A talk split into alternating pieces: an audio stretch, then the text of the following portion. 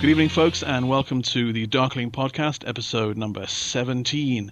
For those listeners of you who don't know, the Darkling is Darker Days' sister show, where we focus on material that is submitted by or created by our listeners or other points of general interest. Tonight on the show, I'm joined by my regular companion, Mike, and for the first time, guesting on Darker Days and on the Darkling is Chris. Well, welcome aboard, guys. Hello. This is Chris. Hi, how are you all doing? It's a pleasure to be here, or may not be, we'll see. Yo, what's up, dudes? Yo. Tonight on the Darkling Podcast, we're going to be taking a look at ghouls, specifically via the medium of Ghouls' Fatal Addiction, the source book for Vampire the Masquerade, and then we're going to take a closer look at them in the Requiem game, and also take a more general examination of retainers in the World of Darkness, and maybe draw in some inspiration from a couple of the other World of Darkness games, and maybe even one or two ideas from outside the World of Darkness to enhance your experience of the Minions of the Night. We feature a review that's been sent our way by Marquis von Wimenis on Ghouls' Fatal Addiction, and we'll be getting round to that right shortly, and then joining you again afterwards for some more expansive discussion of the same. Good evening, this is Marquis. Tonight I'm going to be talking about Ghouls' Fatal Addiction, a supplement for Vampire the Masquerade. It was released during White Wolf's Year of the Ally in 1997, along with a slew of other supplements detailing the allies and subordinate factions of the main races of the Old World of Darkness. This supplement gives you the opportunity to play as ghouls, mortals fed a steady diet of vampire blood, rendering them immune to the march of time, as well as granting them some of the powers of their masters. As can well be imagined, a ghoul's life is far from easy. Their consumption of their master's or domitor's blood creates a powerful but artificial emotional bond towards them. They're also mostly used as pawns, assets, and tools, as they can operate during the daylight hours, and thus interact with the mortal world to a far greater extent than their masters. As can be guessed by looking at the cover, Ghouls' Fatal Addiction is a bit more of an adult supplement than some of the other Vampire the Masquerade books. There is an inherent eroticism and sensuality to be found in the relationship between a ghoul and their domitor, which is something that not every group will want to go into, but can certainly be interesting if done right. The book proper begins in Chapter 1, which, interestingly enough, is written from the point of view of a noted Malkavian character in the metaplot, Dr. Netchurch. In his study of ghouls that is used as this chapter, he highlights some of the physiological changes brought on by the process of ghouling. Ghouls can use blood to heal, pump their physical abilities, and power the disciplines their domitors teach them. The blood also halts cell decay, so ghouls do not age. Of course, these perks also come with downsides, and ghouls must be cautious with the vitae they imbibe. Vampires generally give seldom and little of themselves, and the emotional and physical symptoms of withdrawal can have very serious consequences for ghouls and the people around them. Overdose is also possible, and can endow a ghoul with a beast as potent as their masters, as well as causing problems with oxygen and nitrogen levels in the blood, and permeating fluids such as tears and sweat with blood. They may also, if they drink too much of their master, develop the clan flaws of their master's particular bloodline. Chapter 2, in my opinion, is one of the most interesting ones in the book.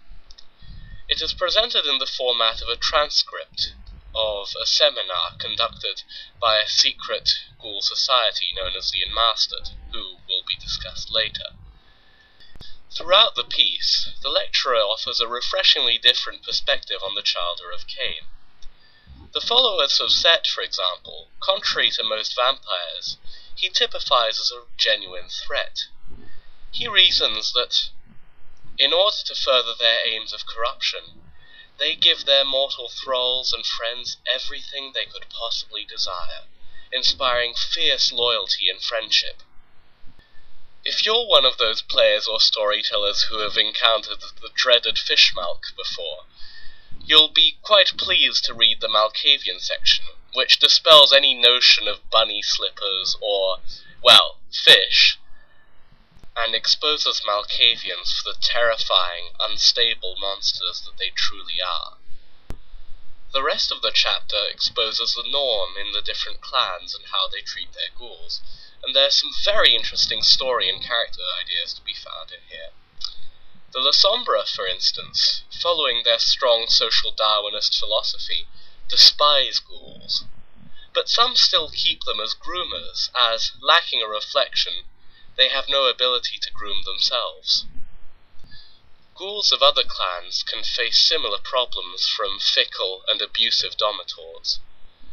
Toreador ghouls, for example, must constantly dance an awkward and delicate dance to maintain their domitor's favour.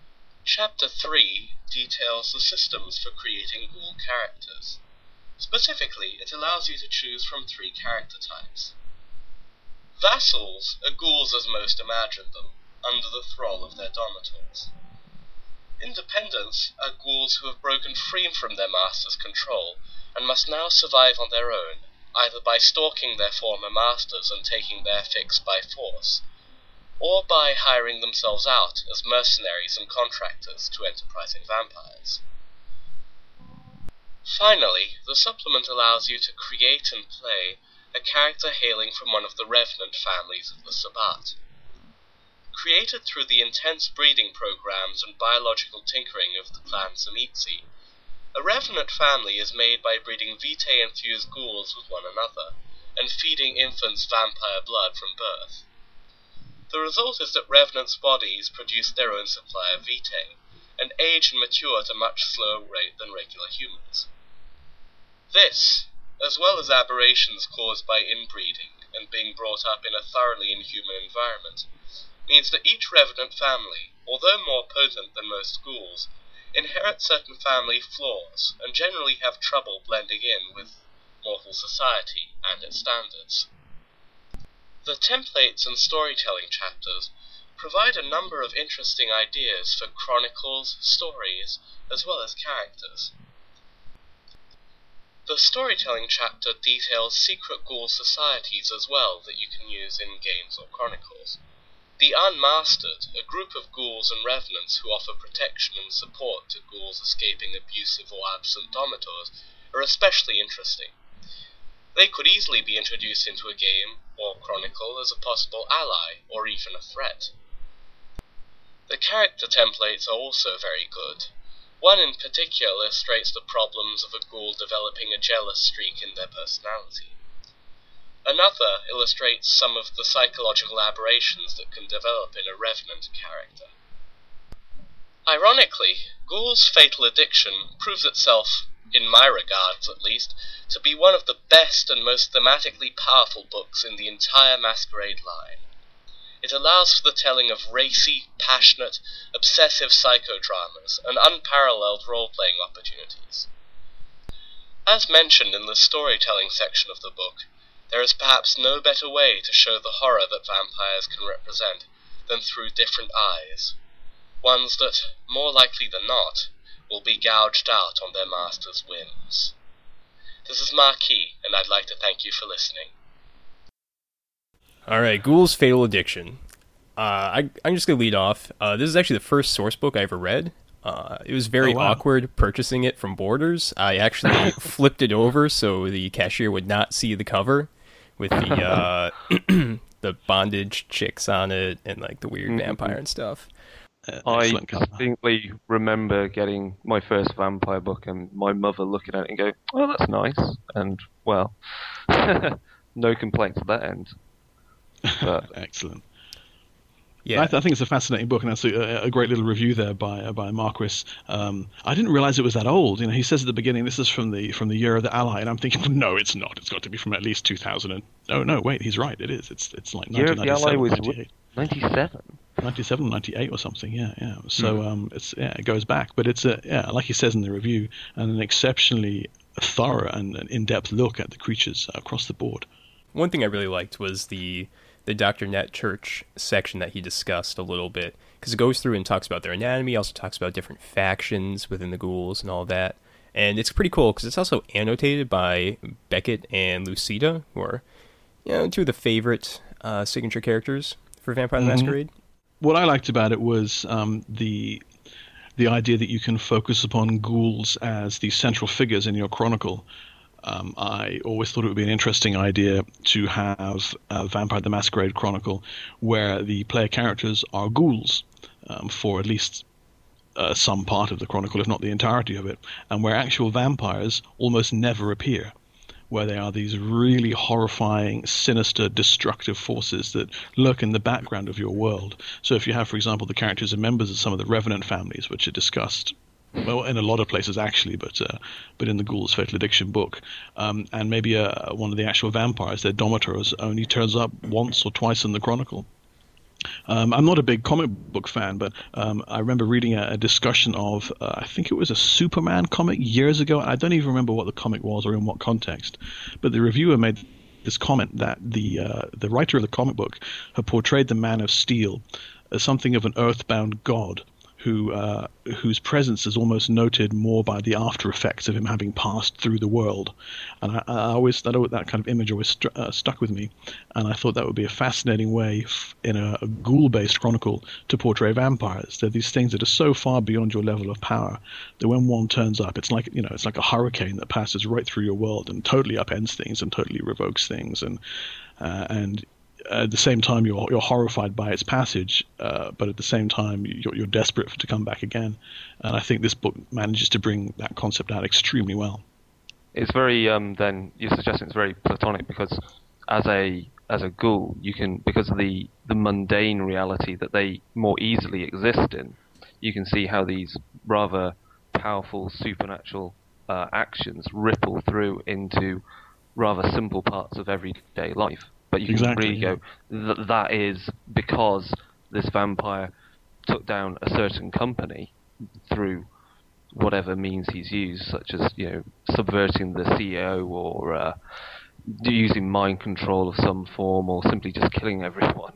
And then seeing how that affects some guy because he can't pay his rent because he now doesn't have a job because the company went under.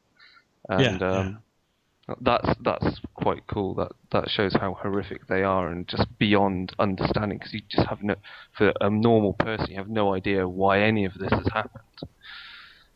Definitely. Yeah, and having ghouls as your central focus allows you to, you know, you can shine some spotlight on it so they can understand a little bit of what's going on, so they know there's these kindred moving around behind the scenes, pulling the strings of the world, and almost that proximity almost makes it worse, because you understand your impotence all the more because you know what's coming, you know what's caused it, and you know you kind of have this desperate, almost, well, I guess as the cover of the supplement suggests, this almost sadomasochistic yearning to be part of this world. Yet you know it, if you do, it'll just destroy you. Yeah, and likewise, it also introduces the independent or rogue ghouls who are no longer have the dominator, but they are trying to still keep up their ghoul powers and get blood from either bartering for it or hunting down other vampires. And it's very interesting that you get this whole very independent take on them, but they're also still very weak. And it's interesting comparison to like Hunters Hunted, which also had these lone wolf ghouls who were fighting vampires, but those ones were a lot more like badass, I guess you could say. I love the idea of ghoul mercenaries selling their services to powerful vampires in return for blood. I thought that was a brilliant idea from this book, and that's one I'm certainly going to be using in a game. Very, very cool. Great. Well, the last point I have about ghouls is that in the context of Vampire the Masquerade, a really cool fiction source is actually, it's the second book in the Victorian Age Vampire Trilogy by Philip, it's either Boole or Bouillet. It's called The Madness of Priests, and the main character at that point is a ghoul herself, and it's very interesting. It really takes into account what has been written previously in Vampire the Masquerade regarding ghouls. Oh, cool. No, I haven't read that. No, I've not even... Well, I've not had the joy of touching Vampire Victorian Age, but to have an actual book, a novel discussing ghouls and seeing the world through their eyes is extremely useful. Mm-hmm. Yeah, it's that'd be really cool. Mm. I also like the idea of having ghouls, especially if they're of a Revenant family, that the idea that once in a generation or once every 20 years, the Domitor turns up and selects one for the embrace.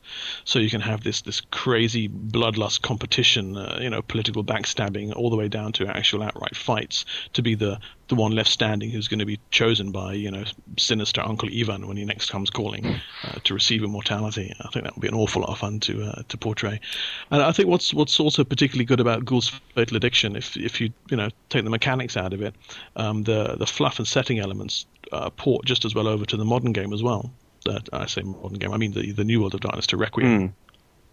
I'm sure you can't use all of the clans that are there, but there's enough similarity in the archetypes that you can, map them to the modern clans and covenants fairly well. And the general concept of a ghoul really hasn't changed that much, although, as I believe you were saying earlier on, Chris, the way that Requiem approaches ghouls and the thoroughness with which it treats them really, really does bear further examination.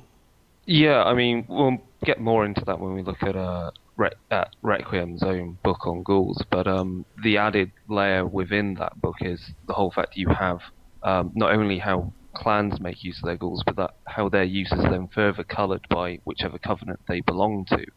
And it's quite diverse and very interesting. Again, can definitely be ported back into Masquerade.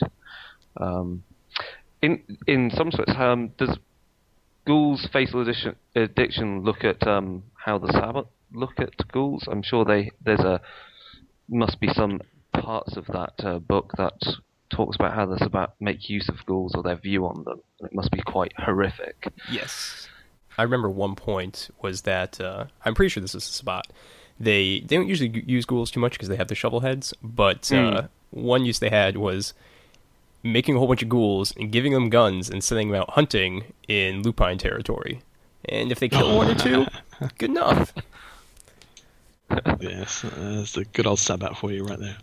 Actually, I just remembered, there's some pretty funky things in there. First off, Ghouls' Fatal Addiction is probably one of the most mature White Wolf titles that is not Black Dog. There's some really messed up stuff in there. And one I remember is the games they play with the ghouls, kind of like in Elysium and stuff.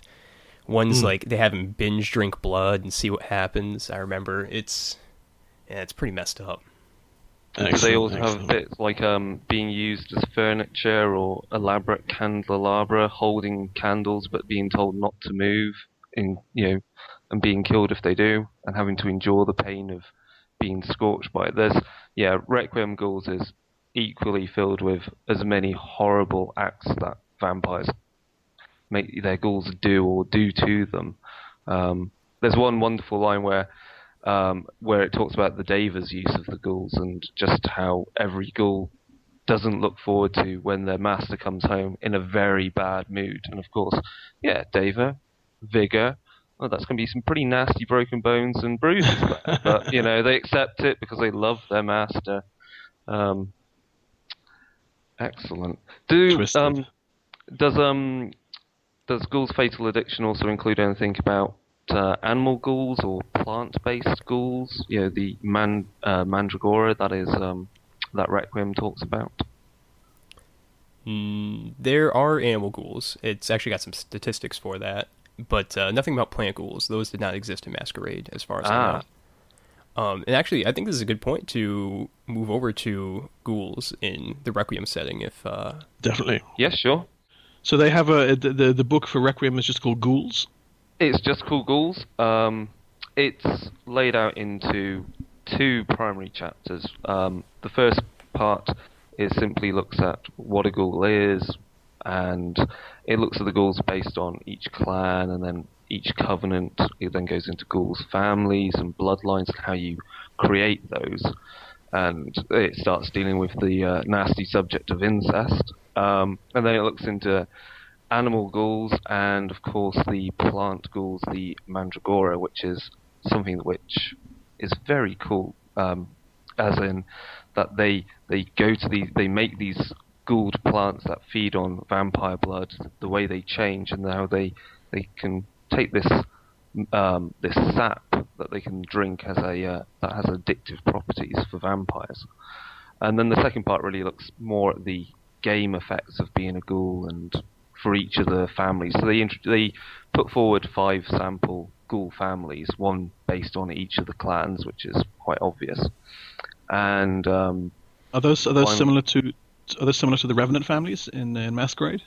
An idea? Yeah, they're exactly the same idea. So they don't need to be constantly topped up with a feeding of blood. They gain all the benefits of being a ghoul, but they are not having to seek out blood every month or so. Instead, they have all the benefits, and they're born really with this need to perform services for a vampire. And then vampires come along to these families and select from them servants or possible proteges and someone to embrace. So I mean, let's just dial back a little bit there. These Mandragora things, I'm not overly familiar with Requiem's take on ghouls. So do these things start out as normal plants that are just they're exactly that. They are vitae instead of given blood instead of water. Yeah, they are plants which are fed over time vitae, and it has an effect upon them. So I'll just check my wonderful notes on here because there's loads of bits to this. So generally they choose very tough, hardy plants. So a cactus would possibly be very good for this. Or vampire trees, cactus. Even. That's vampire cactus. Insane. Literally, any plant you can think of that can endure lots of hardship would be the perfect choice to ghoul. It seems very strange talking about plants, and I'm going to ghoul this plant. But anyway, and then it can simply survive on blood. It no longer needs any form of nutrients in the soil. It no longer needs water. It no longer needs light. The plant becomes more sickly looking. So darker leaves, pockmarking or mottled effects on the leaves. And then it begins to grow inward. So the way it talks about this is that the leaves twist and grow inward. So it's almost kind of gathering around this gathered vitae within it. Wow. And then here's the final kicker with all these. First of all, these plants will feed on any blood then given to them, and they will try and slowly move towards it. So these plants can move, if only small distances, or lash out with their vines. And their leaves will point towards any source of blood that walks by them, vitae or normal mortal blood. Oh, interesting. So they're quite horrific in that sense. So one of the examples given, which is a type of Mandragora which is kept by one of the ghoul families, is a willow tree, but becomes completely black. And the danger is, of course, being entwined in its branches that droop down, which is great. And then the sap that I talked about, which is called the lacrima, which is literally a sap which you just drain off these plants. So you can vampires can feed upon it instead of using blood.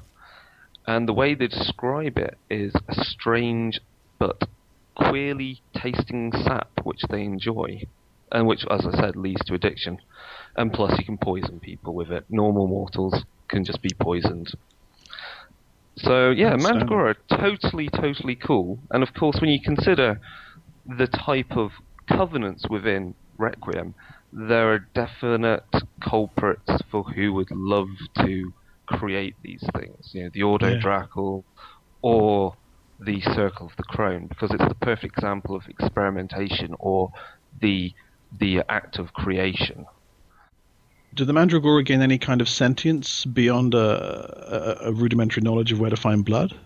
No, they just basically become predatory and seek out blood when they can get it. We're not talking Little Shop of Horrors here.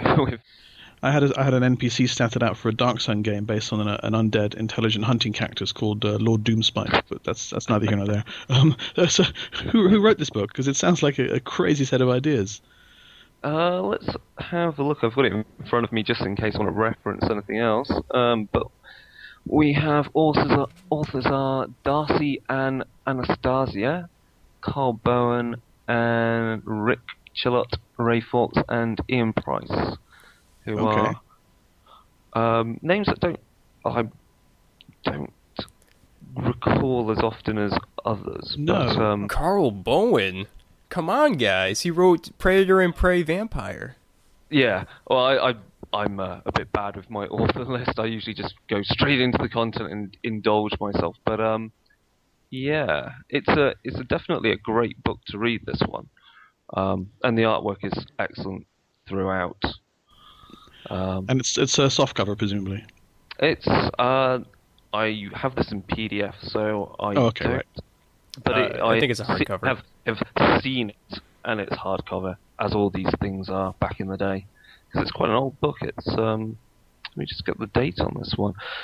This one is 2005. So because I remember. Oh wow! Okay. Yeah, it's quite an early book. Yeah. Outstanding. Very cool. I actually have a few points I came up with because I actually read the Requiem Core book thoughts on ghouls this morning.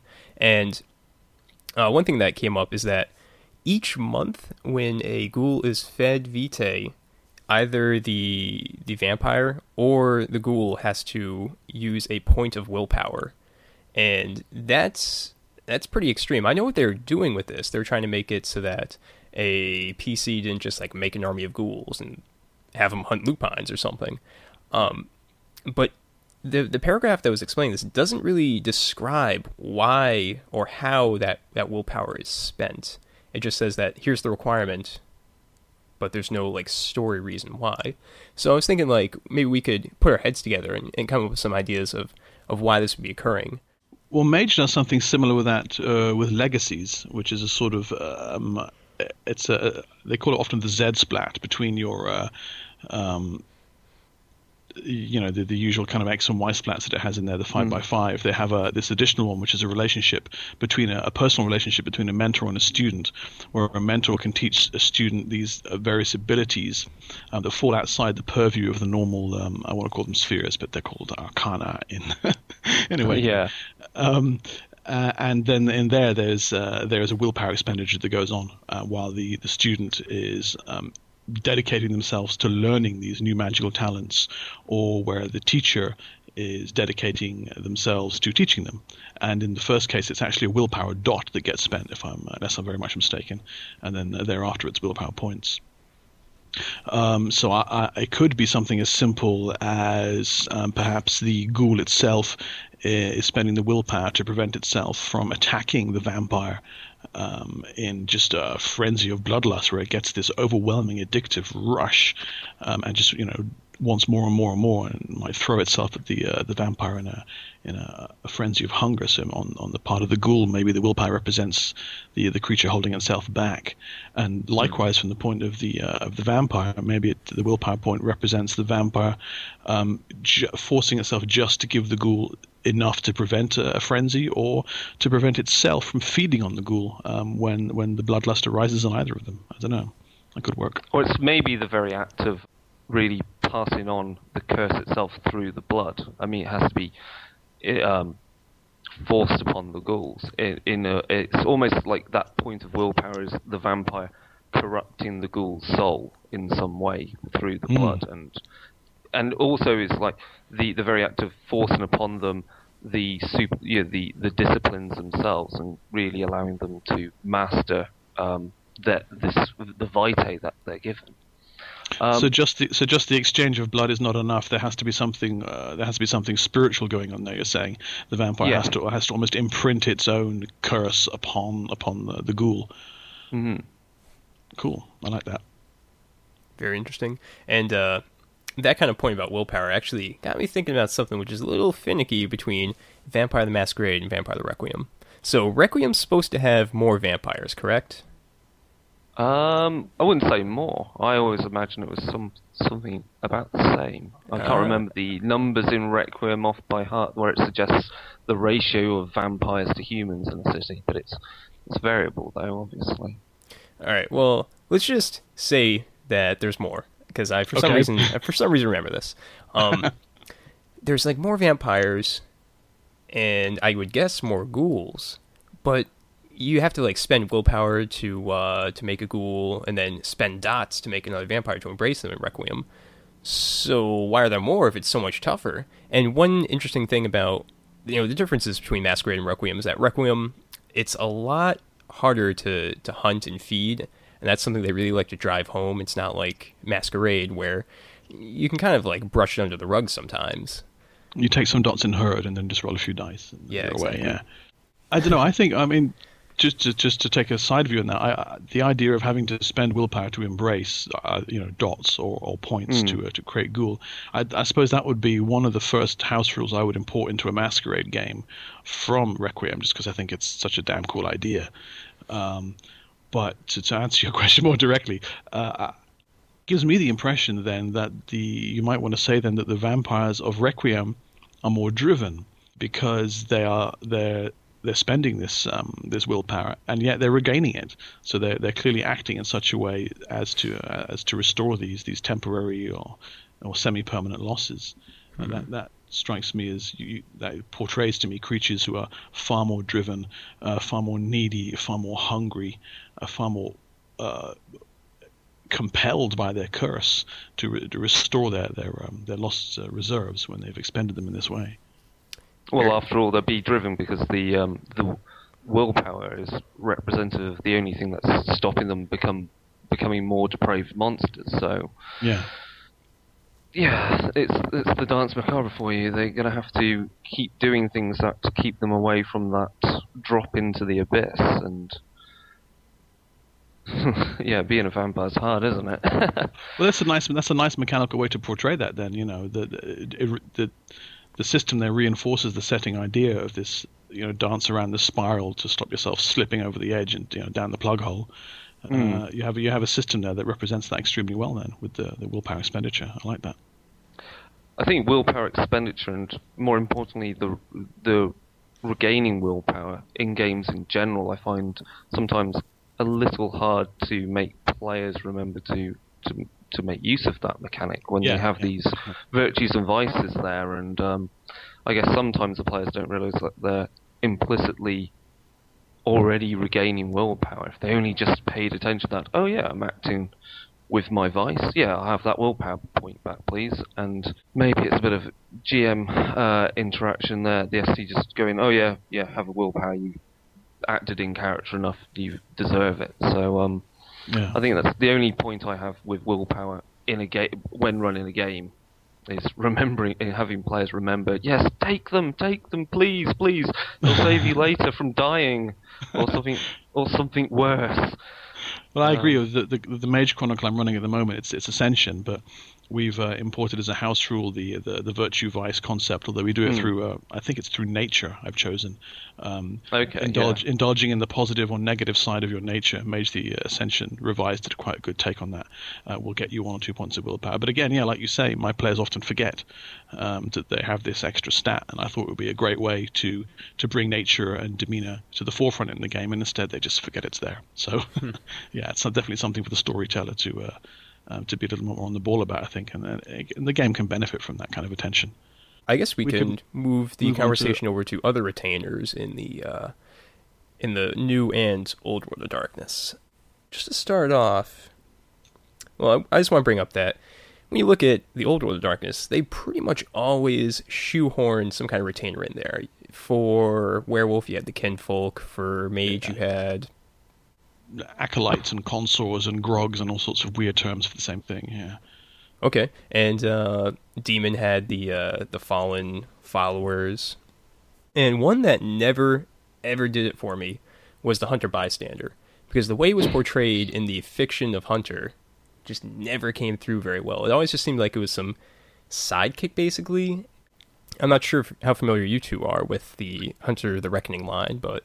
Not familiar whatsoever. Not very much at all. I've looked at the core book a few times for antagonists, but I'm not familiar with the bystander system now. Gotcha. Well, bystanders are basically... the way they're explained in the core book is that they are someone who got the calling, but then just ran away because they couldn't deal with it. They didn't know what was going on.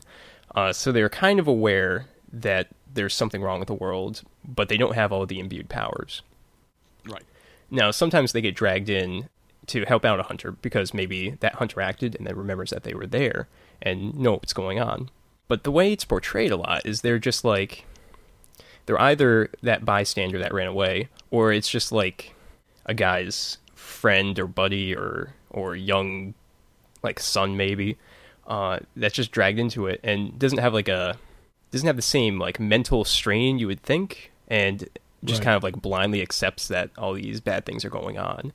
One poor portrayal was in the Hunter book Defender that I was reading. It just didn't fly. Well, that the initial concept then of a bystander as being someone who's received the call or been exposed to the supernatural world and has run away, I think is an incredibly powerful concept. And I think to get the most out of them, you'd need to focus upon that quite closely. And like you say, really portray the mental strain that these individuals are under, either as non-player characters or as player characters. And if you're going to use them as NPCs...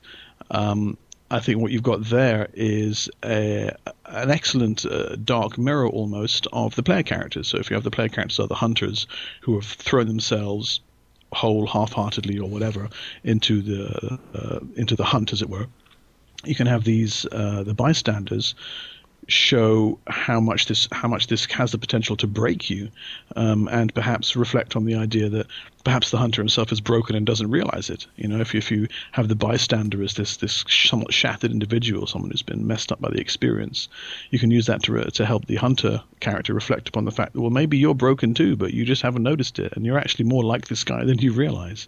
That's definitely something that's also that use of a.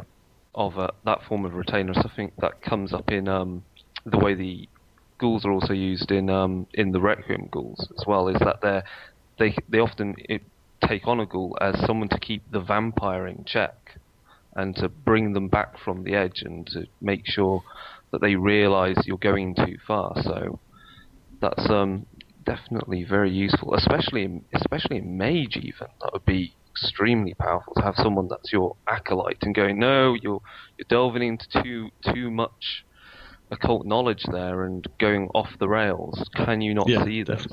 Mm-hmm, exactly. Yeah, very cool. A mage has got a lot of opportunities to develop acolytes in a number of interesting ways. I'll get onto that again in a second. But I don't know, Mike. How would you tackle the bystander issue? Do you think to make them more vivid and useful in the game? You kind of did cover it. They make very interesting NPCs, someone that perhaps the player characters go to because they saw them when they were all given the message and imbued, and there's someone that's scared, doesn't understand what's going on. I don't typically see them as like the battling adventure types that would then, they see their mistake and they join the group of hunters to take down the bad guys or something. That just doesn't seem like the correct course of action. I think that's one of the reasons why I have problems with how the bystanders come up in Hunter. They always seem like they're doing the fighting and they're fighting the good fight with the other imbued, as opposed to just trying to avoid it as much as possible and avoid that knowledge. Right, so what is interesting about bystanders is you can draw inspiration for them from numerous, occult horror films, supernatural films. They appear as... fairly stark characters in a lot of these films, like in The Omen, and I think there's something like that in End of Days and in the Prophecy films. Often you'll see them portrayed as, an occult or vampire hunter who's fallen to alcoholism, or some crazy priest who's seen the face of the Antichrist in his breakfast cereal, and now he hides out in his hotel room the whole time, plastering all the walls with pages from the Bible and crosses, or like the priest from the Omen film who's horribly burned and disfigured and stuck out in the monastery, yet he's still able to point the protagonist in the direction of the Jackal's grave and that kind of thing. So there's some strong archetypes or stereotypes there that you can go to in fiction for inspiration, which I think could work quite well. I would say for Hunter in particular, possibly one of the best examples of a bystander is the Blade films with Whistler. He's old, he's been there, done that, dying of cancer. So, yeah, he's fighting all these supernatural creatures, but, you know, mortality has caught up with him, and so what's he do? He makes guns. So, and he has obviously a cynical view on vampires and people that are almost turned by vampires, which is shown in the first Blade film. His view to the doctor, Karen, can't remember her last name, but she's bitten, and he's like, oh yeah, just put her down. You know, you bring back strays, but you know, Blade chooses not to for his own folly, maybe. But it's a good counterpoint. That's a very good example. Well, stepping then away from Hunter for a moment, we mentioned Mage a minute ago, and Mage has a number of different ranks of retainer, from those who are your, you know, who are your cultists, who maybe believe in the supernatural but don't have any real experience of it, to those who have no real understanding of the supernatural at all, probably don't even know you're a mage, but nevertheless serve and help you, to those who are semi-awakened or semi-aware members of your direct inner circle, to those who are partially awakened, or what they used to call static mages and sorcerers. And there's all these different kind of gradations of it. And a number of the examples we've given so far can apply equally to those, especially the one that you mentioned, Chris, about having the acolyte be a reflection of the mage in some way or form to help ground them in reality while they're busy, you know, trying to call down the supernal into their bedroom. And Ascension had an interesting, I think it was called Ascension's Right Hand, actually, an interesting source book on acolytes. And in there, it had rules for developing characters, you know, everything from the guy down the street right the way through to some strange, familiar creature from the spirit world that you manage to embody inside a physical form. So for mages, as far as the retainers go, it doesn't even need to be human. It can be completely out there, you know, completely very strange. But one of the strongest things I think about mages, by either Ascension and Awakening, doesn't actually come from the mage game at all, and in fact draws back to Ars Magica, which is in a certain respect one of the predecessors of mage, at least in concept as well and execution. And in there, they had this thing called troop play, where the mages, a lot of the chronicles were based around chantries, the sort of the mage hideouts and headquarters. And often you would create a mage, but you would also create what they're called grogs, which are your acolytes and your retainers. So you'd create your mage and a small handful of his servants and acolytes, and then you would take turns in playing the mages, and also then you'd have stories based around the acolytes. And this kind of goes back to what we talked about at the near the beginning of the show, about Revenant families and ghouls, where the vampires almost never appear. And I think you can get a really strong game based around these lesser cultists and lesser adherents of a mage, where the mage himself could even be an NPC, or only played by one of the characters, or maybe the players share who gets to play the mage. Or this week you're going to get to play Porthos, and next week, you know, I'll be playing it. And I think you can draw inspiration there for all of the World of Darkness games in a way to approach these less powerful retainers living in a supernaturally powerful world, by taking the focus off the more powerful supernatural creatures and placing it upon their servants and minions. That's really cool. I think I don't know if it was actually printed, but there was a Doctor Who game that talked about this idea where people were taken in turns to play the Time Lord. And most of the gameplay would take place through the companions, and you'd kind of pass the Doctor around the table as a shared character from week to week. I think there's some fun ideas there that can be imported into the World of Darkness too.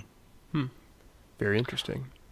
Within Awakening, there isn't a book like you mentioned that's in Ascension, but I would guess the best place to go for that kind of thing is maybe Guardians of the Veil, because they talk about their mystery cults and how you build these up, and it's a means to draw people through lower mysteries until, as a way of protecting the Atlantean mysteries and magic, so it doesn't fall into the wrong hands, but also selecting individuals who would be of worth.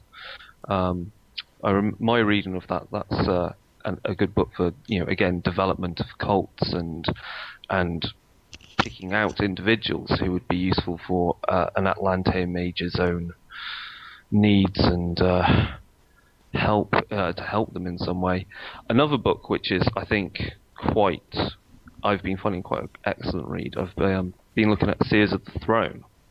Oh, yeah. And one of the things I find entirely such a scary concept for a bunch of tentacle mages is the fact that the very people that you're fighting against aren't really the people you're meant to be fighting against. They are puppets manipulated by the mages of the seers. So they're orchestrated and used via either mundane things such as just money and mind control and simple magical tricks to things as grand as, you know, the profane Urim, or I believe in Seers of the Throne is there an upgraded version or something where, because I haven't got to that point yet looking through the artifacts, but I believe there's meant to be one which allows not only the seer to take control of a person, a simple mortal, but to also use his magic through them.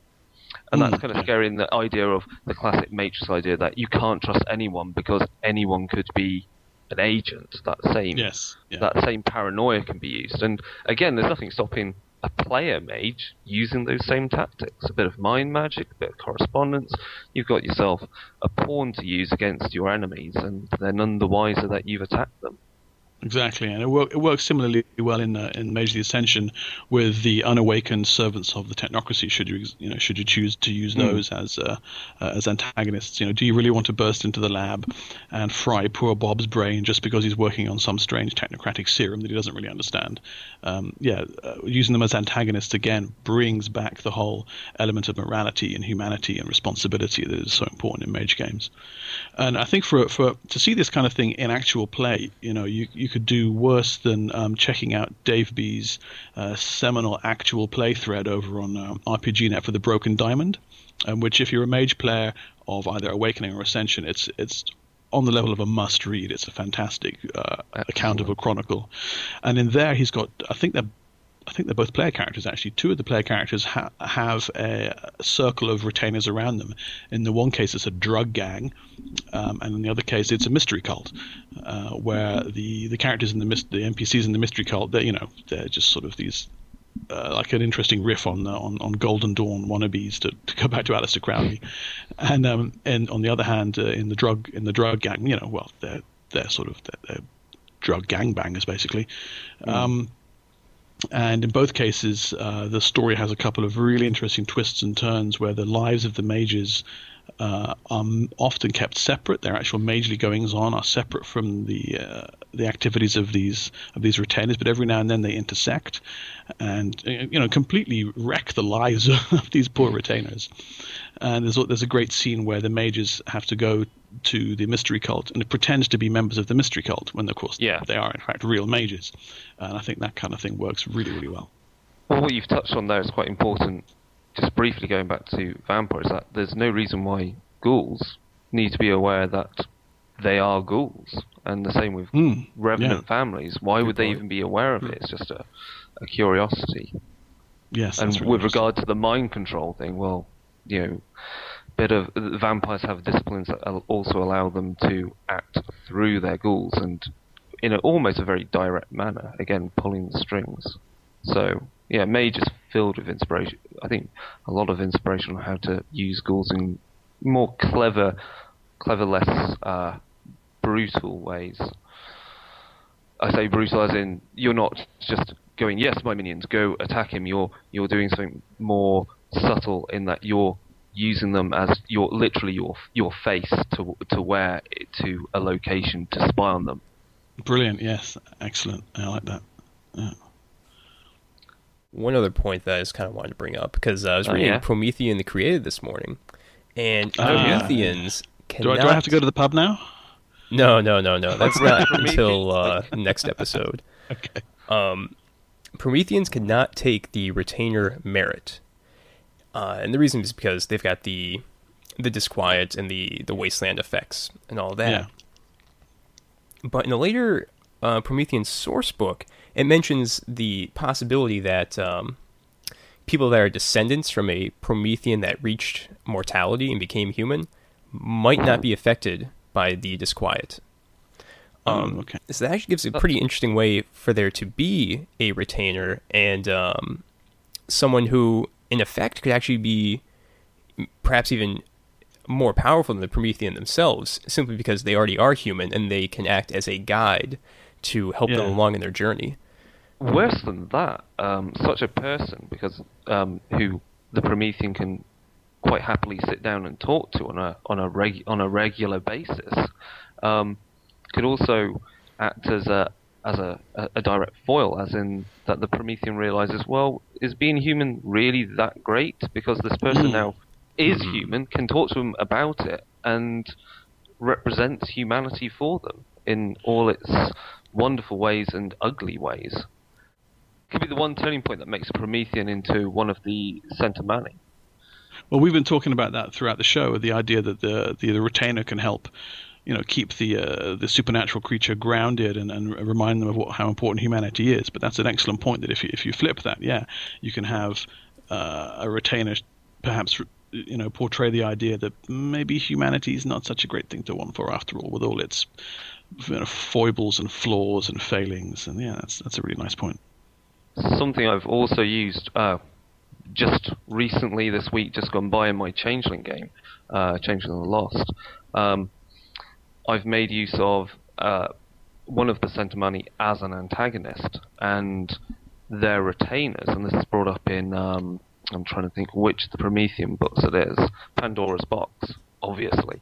The fact that the Centimani can actually keep a group of Pandorans as a form of retainer, just feeding them a bit of flesh now and then, so they're fed and sated, but then they can make use of them to perform tasks and obviously learn more abilities from them in turn, and that can lead to quite horrifying scenes where you have one of these creatures, cutting off a pound of flesh and feeding it to this horde of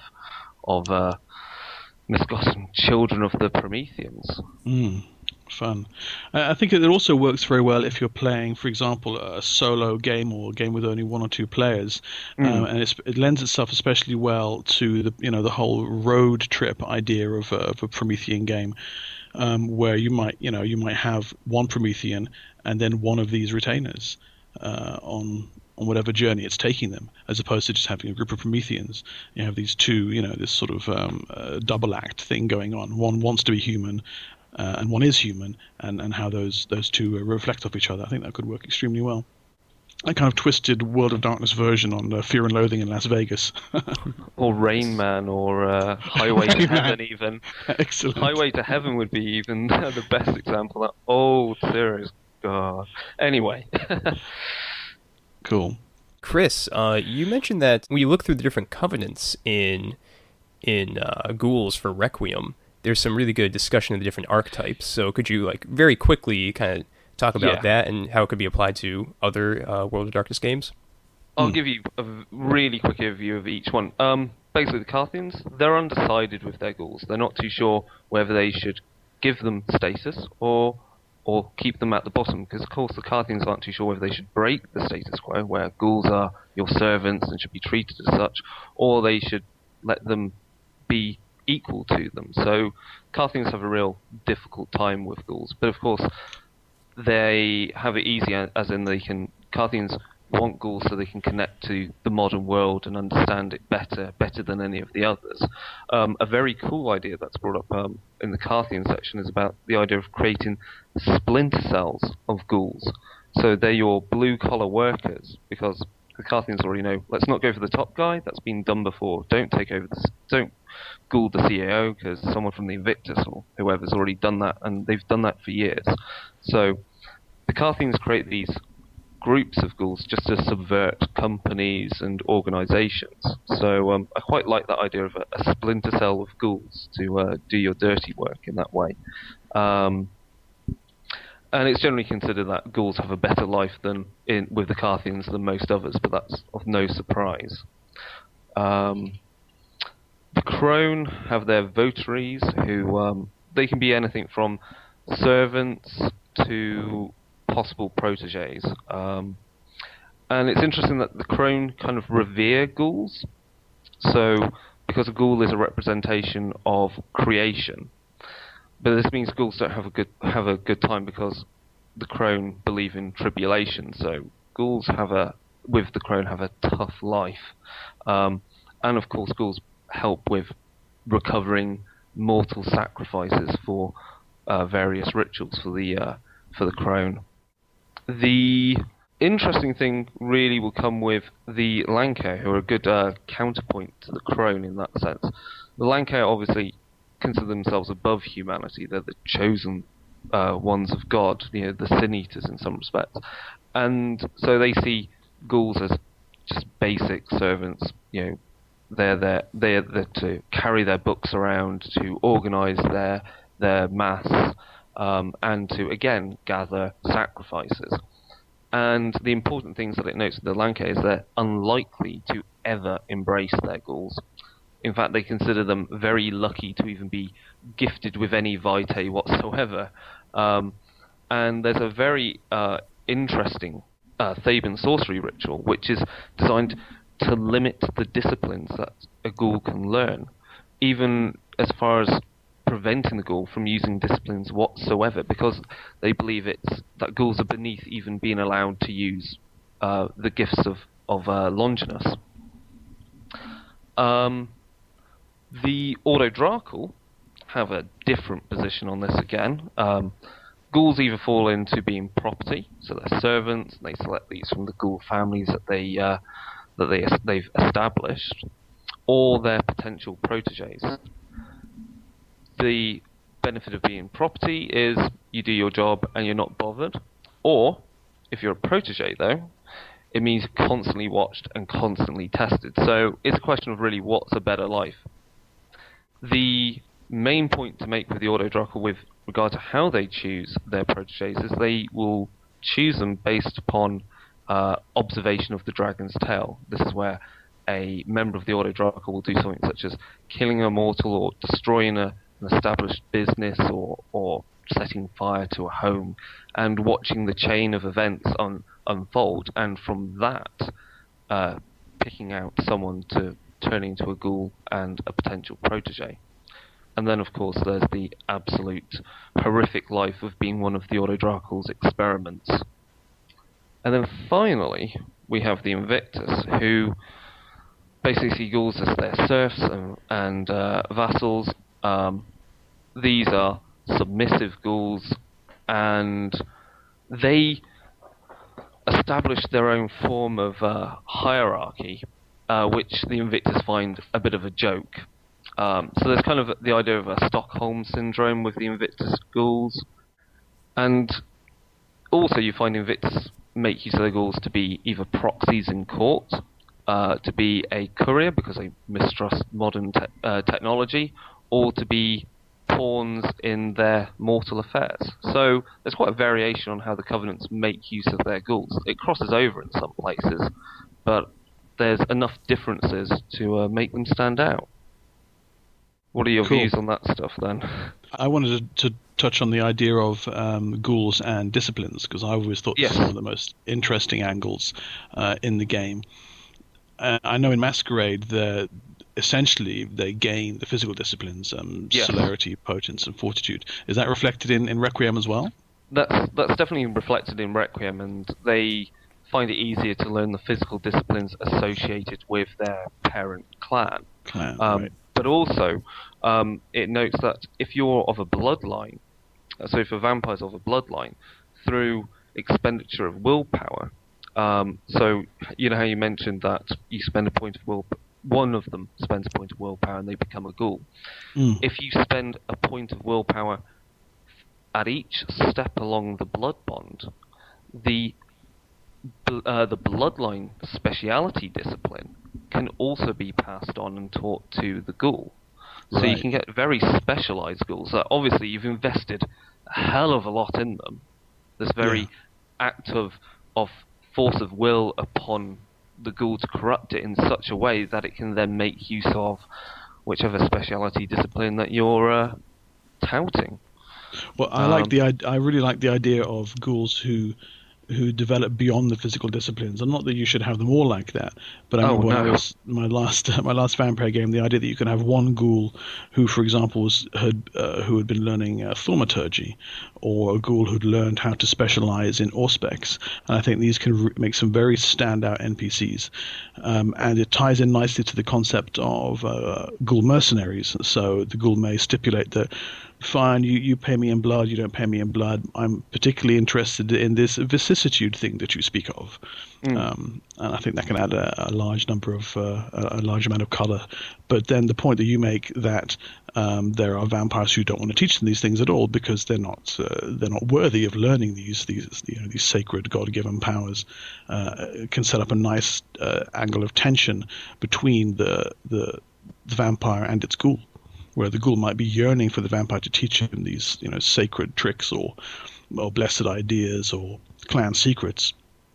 And if the vampire refuses, eventually this could start to erode the ghoul's loyalty, and that adds an extra dimension of color to the relationship there, which I think is quite cool. Oh, definitely. It's quite interesting the way that they've allowed ghouls to potentially learn speciality disciplines. It just adds an extra tool to any vampire's toolbox there. And some of the, you mentioned mercenaries, one of the bloodlines in, ghoul families, so the equivalent of revenant families in Requiem, is definitely that. They're a bunch of mercenaries. They're a family that's lost any knowledge of what they truly are, and hunting packs, going after vampires. And, excellent. That's quite a scary thing. You're going down an alley, you see a homeless person, you go, that's an easy bite to eat, and then you're set upon by 5 or 10 homeless people who are all part of this extended ghoul family, and you've just become lunch. Brilliant. A bit of turning the table on a vampire. But that's a brilliant idea, that is, yeah. Cool. It maybe stops a player character from being so blasé about killing people in an alleyway. You go, oh, not again. You're going to go hunt down there? Let's make you work for your dinner for once. Yes, indeed. Very cool. Cool, is that it? I think that really is about it with anything that truly stands out as different in Ghouls in Requiem. There's obviously points about thrall families, such as how they age slower and how this can affect children, and it goes into detail about how you even start breeding a ghoul family, and that it's a very rare event, and that it's the ability to be within one of these ghoul families. So you have all the benefits of being a ghoul, but you don't need to feed on blood so frequently. Is only passed on via the mothers in the family. And of course, the best chance of having more ghoul children is to have a ghoul copulation. But that leads, well, I said it leads into the dodgy subject of incest and how that, again, erodes the mind of these ghoul families. It's, if anything, I think Ghouls for Requiem is just as horrific to read in places, and interesting bits of storytelling, especially if you're playing characters in a ghoul family. Yeah, yeah. But I keep coming back to that idea as a really strong chronicle concept, almost as if not more horrific than playing one of the vampires themselves, because you still have an element of humanity there. You still kind of are human, but yeah, in a sort of horrible The Hills Have Eyes way. Yes, entirely. And so obviously we're in the rules section of Requiem. It introduces a whole host of new derangements for, in particular, ghouls. So to represent how broken they can be, and of course they can be broken in many ways depending upon who their master is. If there's any particular ghoul families I find quite interesting, there's one which is the Gravenor, who are a Nosferatu-founded ghoul family, who are The Hills Have Eyes. They're all a bit physically deformed, and so hide out in their manor house. They keep these Mandragora willow trees. But worse is how they actually keep getting vampire blood. They have an interesting way of going about that, and it's definitely worth potential buyers to go out of that book and read it. It's an excellent family to look into. Oh, cool.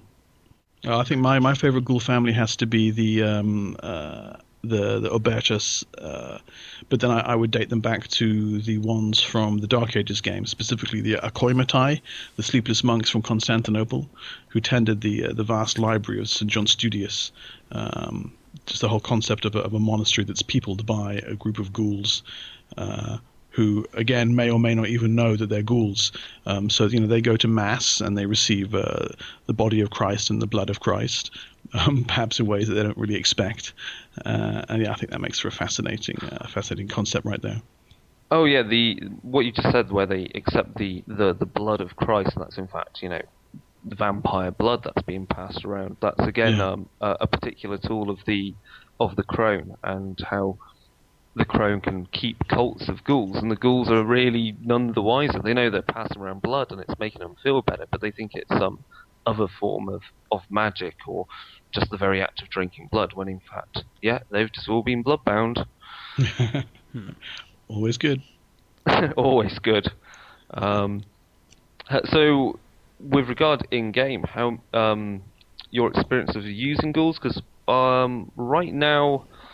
in my, I say current, it's going to be a current vampire game again, as we go into season 2 of it. My wife has a reoccurring ghoul character who's essentially the taking on the persona of her vampire character, so the business can carry on, and it's an interesting looking at the balance between being blood bonded and how that means that a ghoul has a love for their master, but it's never truly reciprocated. And these are some interesting bits of role play where I have to be this character that is this ghoul who goes, yes, I will do that for you. So what's your views on actually running ghouls in games? Have you seen much success with them? Any excellent bits of gameplay that's come out of it? Well, there's or retainers in general. Well, yeah, I mean, okay, then I'll mention 3. For two ghouls, one is, as I've just mentioned, the Akoimatai, but I developed that a bit further with the initial session of A Character's Embrace. The first session of a Vampire the Dark Ages game had a character who was a Knight Templar, who realized that his mentor was in fact one of the undead, and lots of his brother knights, every time they took mass, were in fact imbibing his blood. So he saw this horrific thing coming, and for him it was much worse, because he wasn't just selected for ghouling, he was selected for the embrace. So that worked quite well as a foreshadowing of here are these creatures who have lost humanity, and the players and the character are filled with horror at this, and it is in fact only a pale shadow of the horror that's about to hit them, and that worked quite well. I had a ghoul in a mage game that had a really peculiar genesis. There was a vampire who was attacked by a life effect from a mage that caught that. The idea was that the mage wanted to cause the vampire to gestate a life form. And I had no idea what rules to use for this, so we went through this, and I developed it as a ghoul. And what was interesting about this ghoul character was it was a ghoul that was given birth to by a vampire, and the main problems that this ghoul went around wondering was, was she alive? Was she a real creature? What was she? Did she have a soul? What place did she have in the world? Was she alive? Was she undead? And that proved quite interesting in play. Largely proceeding out of a totally off the wall, on the fly life effect from a high level verbena. The last one was in the same mage game, and this was an NPC, an acolyte, who became to realize that that there were mages and what have you, and the characters liked her so much they wanted her to awaken, and they kept coming up with a variety of methods to force this poor character's avatar to awaken, this poor NPC's avatar to awaken, and as a consequence, of course, she was driven completely mad by this, and in the end, her avatar started to awaken, but her mind couldn't accept it, so the avatar would started to project out of her body and manifest itself. It manifests itself in dreams and as a strange supernatural phenomena. And she was convinced that she was possessed or that she was being haunted or what have you. But in fact, it was her own spirit that was, trying to get out of her body because she wouldn't awaken. So it was trying to find some way to awaken. And in the end, In the end, it killed her, the experience. So that takes us back to the concept of how an acolyte can provide a rather, uncompromising mirror to the mage, going, look what you've done to this poor woman, you horrible, horrible person. Those would be the retainers and ghouls incidents from my own games that I think stand out the most for me. What about you, Mike? Have you had much experience with these guys in games? No. It's actually pretty interesting because I picked up Ghouls as the first source book I ever read, and the entire point of the book, I think, is to bring ghouls to the forefront instead of having them be in the background, but never really came up. They're mostly just henchmen on the sidelines. Right. I'm trying to think of a few more examples of where I've seen ghouls used well, or retainers used well, and sometimes where it's got a little bit out of hand. A particular time was in a Vampire the Dark Ages game where a friend's character, so I was playing a Malkavian who was quite insane and French, but his character was one of these Norse gangrel who obviously had a ghouled wolf. And it became a running joke that whenever the player wanted to talk to his ghoul, it was like, why is this wolf always seeming to be so wise? It was like, yes, master, I shall go hunt them for you. It's like, no, this is a wolf. Stop. I must stop talking like he's from Narnia. It got a little too extreme that this wolf was actually better at doing things than the player's own character. Excellent. Very cool. And then I think... Other things I've noted, Changeling the Lost is kind of interesting because, of course, your way of introducing someone into their world is through the pledge of one of the pledges, so they're kind of touched by the weird and glamour. And it was a character's priest, so his character was a doctor. Who was from, I think, the 60s or so, and it's set in Venice, so there's the view of, well, your character would more than likely be Catholic, and the reason for bringing this priest into his world was to reconcile what the Fae were with his Catholic upbringing. Was he cursed in some way? Were the Fae demons? And the priest was to help work through his own psychological trauma. And that's been quite a good way of making use of retainers, and again, using retainers to act as a mirror to the own, to the characters themselves. Yeah, that does seem to be a recurring theme, huh? Otherwise, I think that's about it, really, with my own use of retainers. They're definitely a bad thing to forget about in a game. It should never be just another gun to point at someone. It can be offer lots of different role-playing potential.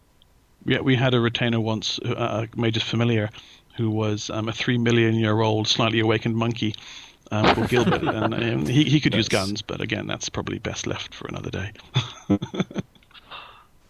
right, cool. Mark, I think we're just about done. Take us out of here.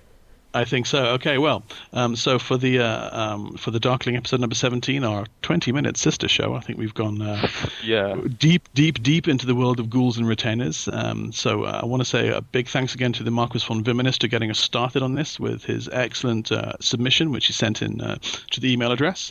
And for those of you who want to do the same or send us your praises, your curses, your suggestions, or your salutations, that's darkerdaysradio@gmail.com.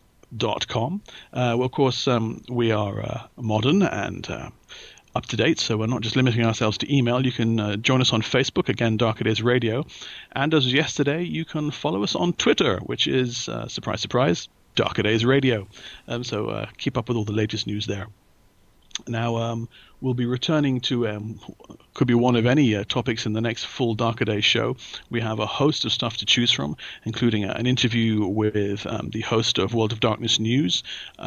We have some New World of Darkness rapid fires to throw your way, and we're trying to sort something out regarding a certain anniversary product which has been doing the rounds recently on the internet. No prizes for guessing what that would be.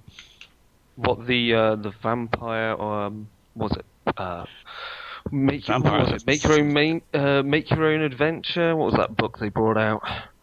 There was only a few scanned in pages. I haven't looked at it myself yet, but I think it should be. I got killed by El Diablo Verde. That just sucked, that dude.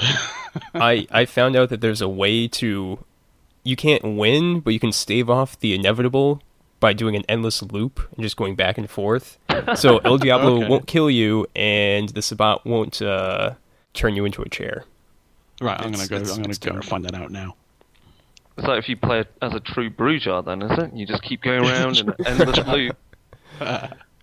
All right, we're done. Have a good night, folks. Bye, guys.